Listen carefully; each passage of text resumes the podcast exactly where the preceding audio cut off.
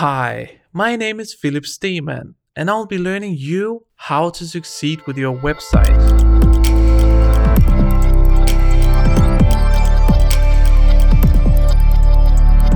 Adding a table of contents to every single one of your blog posts will peak your rankings. Here's why. In Google's newest update, they focus extremely much on user experience. User experience is many different aspects. It's whether it's easy to use your website, whether it's easy to find what you need, whether it's easy to go from A to B, and a lot of other metrics. So, adding a table of contents will make it easy for the visitor to find exactly what they need within a matter of seconds. Another part of Google's newest update is that it only ranks sections, and having a table of contents is easy both for you and for the search robot that scans your website to see the different sections. So, what you should do is you should go through your different sections and determine whether they are applicable for being ranked only that section on Google or not. If not, then you should work on it because this is a big thing and you should definitely get in on it.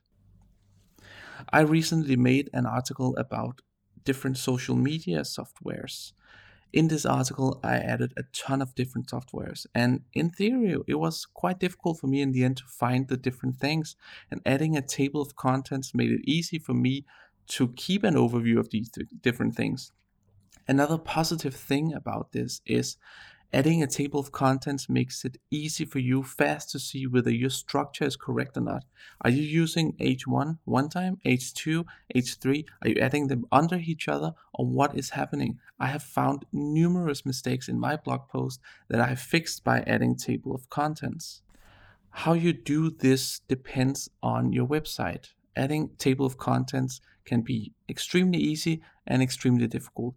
If you're using Medium to post your articles, it can be quite technical to do it. I might release a YouTube video showing how you can do it, but it can be technical. If you're using Gutenberg, there is a table of content uh, content block that you can use and basically it renders all your title for itself and this is the beauty of it because this makes it easy for you to see whether your structure is correct or not. The same happens for Elementor. You basically drag and drop a table of contents element into your content and then simply just renders all your titles and it puts it under each other. And then again, it's so easy for you to see whether you have done the structure correct or not. The last thing is doing it manually. Manually, of course, you can make a list and you can sit and add the different titles, and you should definitely do it if you're not using any software or program that can do it for you. Because as mentioned, this will help you peak in your rankings on Google, and that's what we're all in for, right? So I hope this has been helpful for you, and please leave a review. I'm personally working on my sound at the moment, so if you have any feedback on my sound, I would really appreciate it. Otherwise, let's catch up on the next one.